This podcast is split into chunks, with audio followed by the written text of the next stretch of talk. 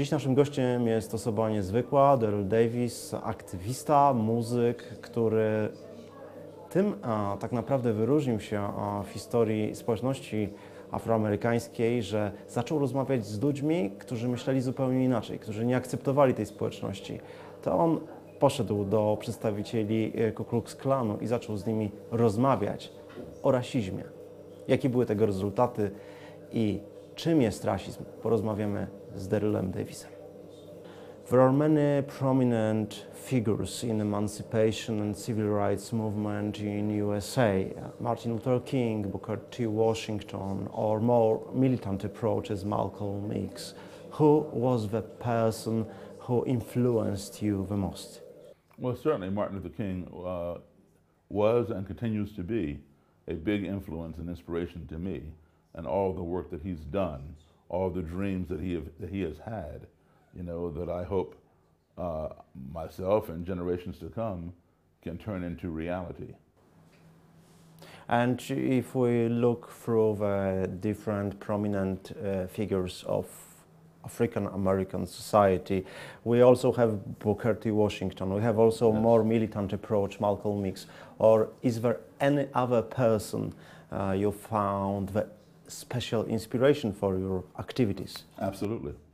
Uh, you might find this kind of strange, but uh, Chuck Berry and Elvis Presley, because the music that they play is black music. Chuck Berry created that music, rock and roll. Elvis Presley popularized it. And it was that music, that music, that brought white kids and black kids together. All right, before, you know, before then, and even during the time that that music was created, if you went to, to go see Frank Sinatra or Tommy Dorsey or somebody, black people and white people could not sit together in the theater. You know, there, was there were separate seating sections with ropes going around the chairs. That's with a sign that said seating for white patrons only, colored seating only. So if you sat together, like you and I go, we would be arrested if we sat together. That was the law. And most people obeyed the law. But then in the 1950s, that law was still there. But a new music came that was created by Chuck Berry called rock and roll, and it was popularized by Elvis Presley. And all these people, Chuck Berry, Little Richard, Jerry Lee Lewis, Fats Domino, Bill Haley and the Comets, Buddy Holly, when, when they started playing this kind of music, white kids and black kids could not sit still. They got up out of their seats, they began dancing together, knocking over the signs for the first time in American history. And the police would come in and shut down the concert, pull the plug out of the wall. That was it. And the people in charge of the city would ban rock and roll concerts from coming to their city. Nope, no rock and roll in this city. It's causing too many white people and black people to, to come together. So I appreciate that music because while the adults, like Martin Luther King and Rosa Parks and many other black and white civil rights activists were conducting marches, uh, demonstrations, protests, sit ins, boycotts in order to bring white adults and black adults together. These musicians were achieving that through their music with white children and black children. And see, you know, these kids were raised by their parents to be racist. You know, you don't associate with those those black people over there, okay? And now they're dancing together. Now they're still a little, a little bit racist, okay? But they're learning, you know, these people aren't so bad. So then when they grow up and they have children, their children are less racist than they were. And then those children grow up and they have children who are less racist. And then the next generation is the generation that put a black man in the White House. Rock and roll. Okay? And rock and roll has never been credited for that. And the music, you Oh, absolutely. is a key. Well, absolutely. I know it is. Yeah. All right. But you are not first person who approached the Ku Klux Klan. In the history, you have Caribbean guy whose name was Marcus Garvey and Right. who went to meet Ku Klux Klan great wizard. But what was the difference with The difference his aim? was Marcus Garvey wanted to patriate, re- repatriate everybody back to Africa. Uh, my mission is different. I'm an American. You know, this, you know, America is my country, and I'm going to stay here, and I'm going to be treated equally. Now, anybody who wants to go back to Africa, that's fine. They can go back. Everybody came from Africa. Even white people came from Africa. If you look at the oldest remains of human life, it was found in Africa. So we all are African. I lived in Africa for 10 years, right? That is, you know, my homeland. It's your homeland too, right? But where I grew up is the United States. That's my country. That's my homeland. This is my country, all right? And I'm going to stay in my country, and as long as, long as I want. If I leave, it's my decision, not your decision, not the Grand Wizard's decision, not Marcus Garvey's decision, my decision. And as long as I decide to stay here, it's also my decision to be treated equally. But is it difficult to change the mind of Ku Klux Klan member? Because it's your experience. You just approach a person and what was the next step? Well, it all depends upon the individual. Just like black people, white people, KKK people, they're all individuals. You know, they all have certain strengths in their mindsets. Some are a little more hardcore, some are a little easier, that kind of thing. So the approaches can be different. Um, and there will be people who will never change. You know, they will go to their grave being hateful and violent and racist or anti Semitic. Uh, those people, there's nothing you can do about them. But if somebody who has that attitude is willing to sit down with you and have a conversation, there is the opportunity to plant a seed. Not to say, you got to change, you, you must give it up. No, we have a conversation so that I can learn about you and you can learn about me. And then the more we, we converse, we begin to think about what each other said. And then we come to the conclusion, you know, he may be black, but he wants the same thing for his family as I want for my family. Maybe if we work together, we can get that a lot faster. But if we're fighting each other, it delays us getting what we want. So the, the key is unity, harmony, working together, cooperation instead of competition. Or establishing dialogue, as you said. Exactly. Yes, uh, because you can avoid the fighting in that way. Right. So uh, you were a musician at the beginning, but what uh, made you to change the minds and to become activist? Well, yes, I, I, was a musician. I still am a musician, and I will always be a musician. But um, music brings people together from all walks of life. Everybody likes music, whether you're a computer programmer, you work in the bank, you're, you're in the KKK, whatever. Everybody likes music. And so it was the music that I was playing one night in a bar when a Klansman approached me and told me how much he liked what I was doing. And he found it fascinating that a black man could play this music. He thought the music was white. I had to educate him that that style of music that I was playing, yes, white people play it, but they got it from black people. So that was the first um, friendly encounter with a Klansman. And I realized, you know what? Music brought somebody who hates me together with me, and he's complimenting me on what I did. I can guarantee you that if I had walked into that bar by myself, not as a musician, just come there to dance and hang out, there would have been a fight. There would have been a fight, yeah.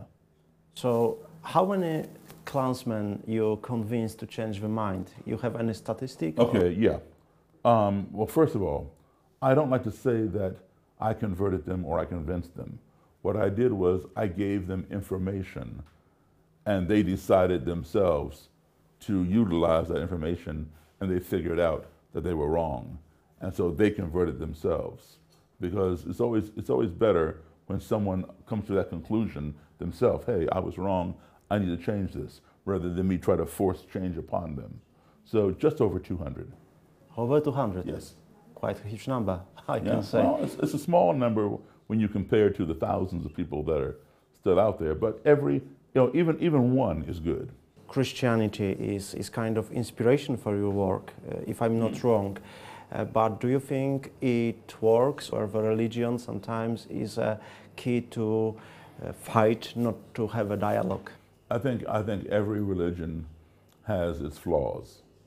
Every religion has certain segments of it that are that are radical and evil. Uh, Christianity is no different. Uh, I'm a Christian, you know, but we had a long time ago we had the Christian Crusades, you know, that hurt a lot of people. Um, the Ku Klux Klan claims to be Christian. That's why they use the cross. Uh, they are not the Christians that I believe in. All right? So I think if people practice the true form of Christianity, where we love everybody, regardless of, of, of their station in life, whether they're, they're ill, they're a prostitute, they're, they're, they're a beggar, or they're, or they're rich, they're comfortable, whatever, um, or what color they are. That is the true Christianity, to treat people as you want to be treated. And that's the principle that I live on, and that's what works for me. And in general, what we can call racism now, is it matter of color of skin or just uh, prejudice or just how can we describe this phenomena because Yeah. it still exists? Yeah. It, um, I mean, racism, you know, well, first of all, we have to educate people as to what race is. Uh, because people say, you know, the black race, the white race, the Asians, the Hispanic people. Those are not races. There's only one race. One race, that's the human race. And when you call Hispanic people a race, or black people, or white people, that, that is a man made construct which is not which does not even exist. Yes, there are different cultures, there are different ethnicities, there are different colors, but they all belong to the same species, the same race. So we need people to understand that, number one, because they've taken the word and they've, and they've tried to change the definition, and their definition is false. Another thing people have to understand is this uh, they use the word proud or pride, and they're using it falsely now. You know, I'm proud to be black, uh, white pride. You know, that's nonsense. I'm proud to be Jewish. That's nonsense. All right? The word proud or pride, same word, the, the original definition of those words is the feeling that is derived from accomplishment. Right? Let's say you, you get an award for your journalism. You can be proud of that because you accomplished that. You put some work in and you achieved that goal. All right? I wrote a book. I'm proud of that. I graduated from college. I'm proud of that achievement. I can be proud of that. I cannot say, I'm proud to be black. You cannot say, you're proud to be white. This Jewish person cannot say they're proud to be Jewish. Why? Because we did not accomplish that. The only reason I'm black is because my mother and father are black. You're white because your mother and father are white. That person is Jewish because their mother is Jewish. They didn't accomplish it. So what are you proud of? Now get out there and do something with your life, then you can be proud. Okay? You can say, I'm not ashamed to be Jewish. I'm happy to be Jewish. I'm happy to be black. I'm not ashamed of being black. And you should not be ashamed to be white. But proud is what you get after you accomplish something. So I respect you not because you're white. I respect you because you're a human, first and foremost. But then when you do something extraordinary, my respect increases for you. Not my, you know, I respect you because you're human, and now I respect you even more because you're white. No, you must do something first and prove yourself. That's where the proud comes in and the respect comes in. Were you criticized from African American because of your work with KKK people? Of course, of course. Because, you know, black people are, are not all, all the same. We all are individuals, you know. And so there are many who may criticize me because they don't understand what I'm doing. But there have been those who have criticized me very harshly and then later come back to me and say, hey, we understand what you're doing now. And now we're friends. Because, you know, it's a very powerful thing what I'm doing, and it's, it's, it's, it's, um, it's not the norm. It's off the, the track, you know? Most people don't do what I do. All right, so people who, who see this, they're skeptical and they're very critical of what I'm doing because it's not the norm. For example, um, right here in Warsaw, You have, you have uh, uh, somebody from Poland who, who, who was not the norm.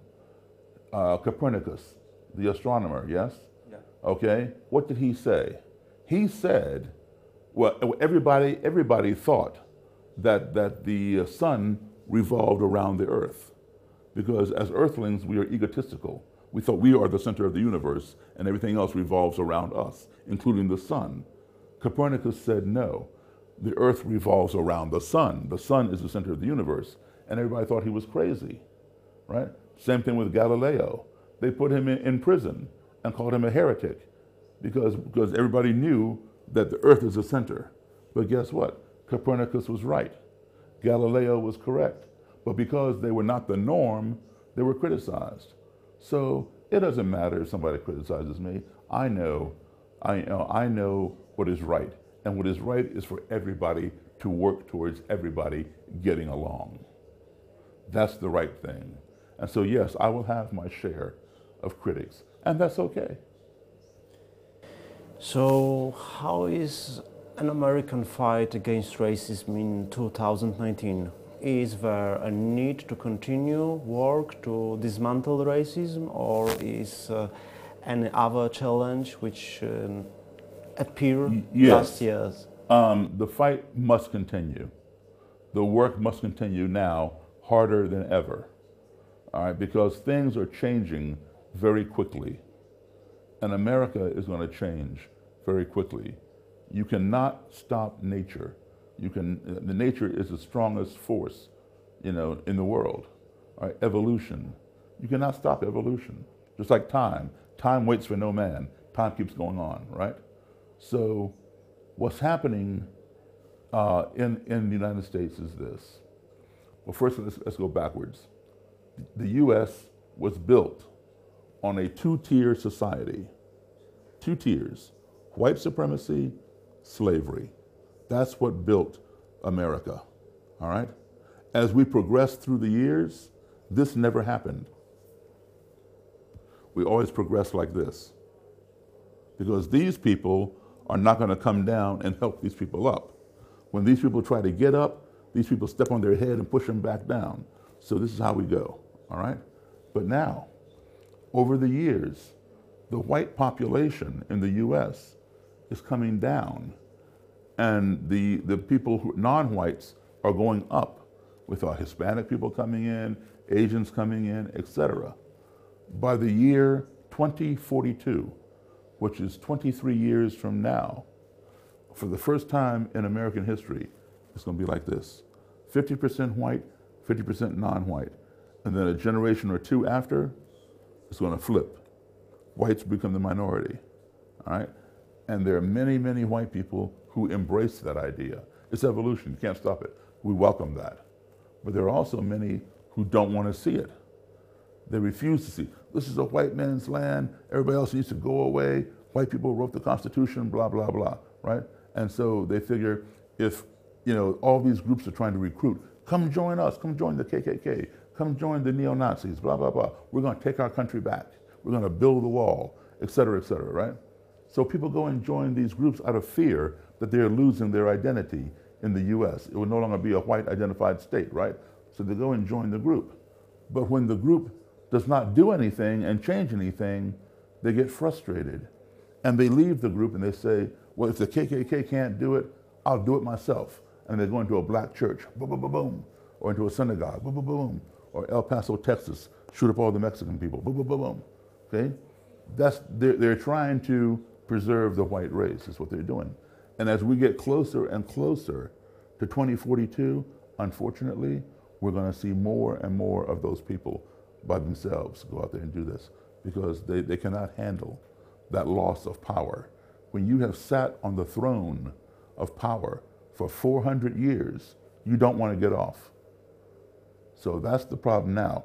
So, yes, it's, it, it's always been there, and it's our fault for not addressing it in decades past. But now people are starting to talk more and more about it. So that's a good thing. That's progress. Because before, nobody wanted to have the conversation about race. You know, ah, don't, don't, don't talk about that. And is there any universal approach to deal with racism, or you have Well, to measure you- it? Uh, The- yeah, the universal approach is dialogue, but there are many different uh, approaches that, that have to be employed.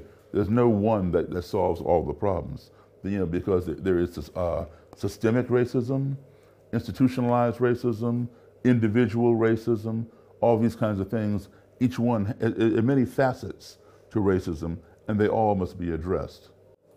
And do you think your experience, or let's say even not only yours, but American experience in general, dealing with racism, could it teach other parts of world how to deal with racism? Because even in Europe now, what we can get from American experience, as we have now hot debate I've about always felt that we've been a little hypocritical because we should clean up our own problem before trying to advise somebody else how to solve their problem.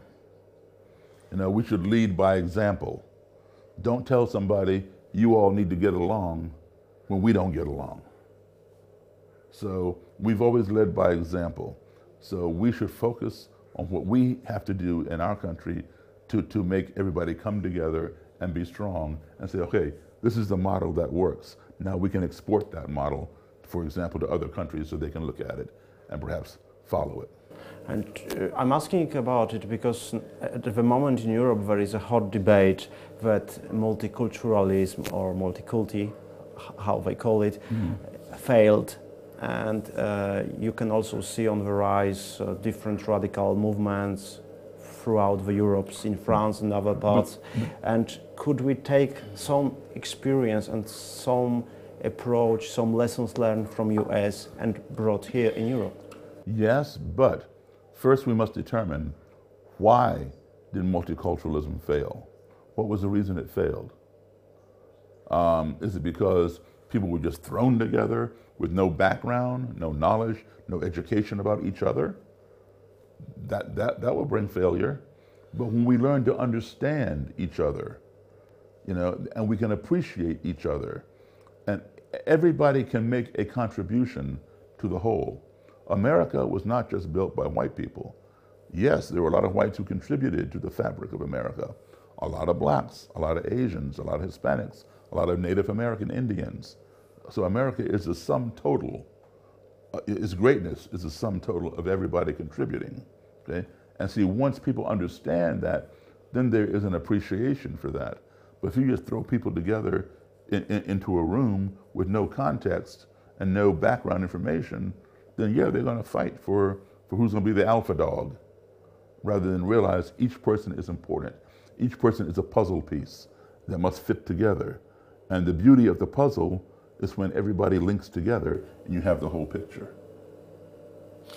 What is your plan for next months, years? Uh, you have any new initiatives or you want Well, to you follow know, what you as I said, um, first and foremost, I'm a musician. I like to play. I will continue playing. Uh, playing is much more fun than going to a Klan rally, but it's much more necessary that I that I do the work that I'm doing outside of music uh, for my society, because anybody's society can only become one of two things. It can become what you sit back and let it become, or it can become what you stand up and make it become. I prefer to stand up and make it become something that I want to see rather than sit back and see what it becomes. I see what it's becoming and I don't like it. So, you know, if, if music will take me to places and, and fund my travels to do my, my activism, then, that, then I use that you know, you know, to, to help, help people understand and open their eyes. Um, understand, as I said earlier, I've been in 57 countries now. Poland is my 57th country. I've seen a lot of religions. I've seen a lot of colors, a lot of ethnicities, cultures, etc. And all of that has helped shape who I've become. Unfortunately, many of my, of my peers in America do not travel that much. You know, so they don't see these things. They're not exposed to these things. It doesn't make me a better person. It just makes me somebody who has seen more than somebody else. And so if I can share some of that knowledge with those people who have not seen it, perhaps I can open their eyes and they can see things and realize. and spark them to travel. Because you know what? No matter where I went, I've been all over Europe, I've been in Africa, I've been to Australia, I've been to South America, Asia, okay? I've been on six continents, 57 countries, and I discovered one thing, one thing. At the end of the day, everybody I met in my 61 years is a human being. I know that for a fact because I've been there and seen them. Some people don't know that, but maybe I can share that with them. Okay, thank you for your interview. You're welcome. Thank you.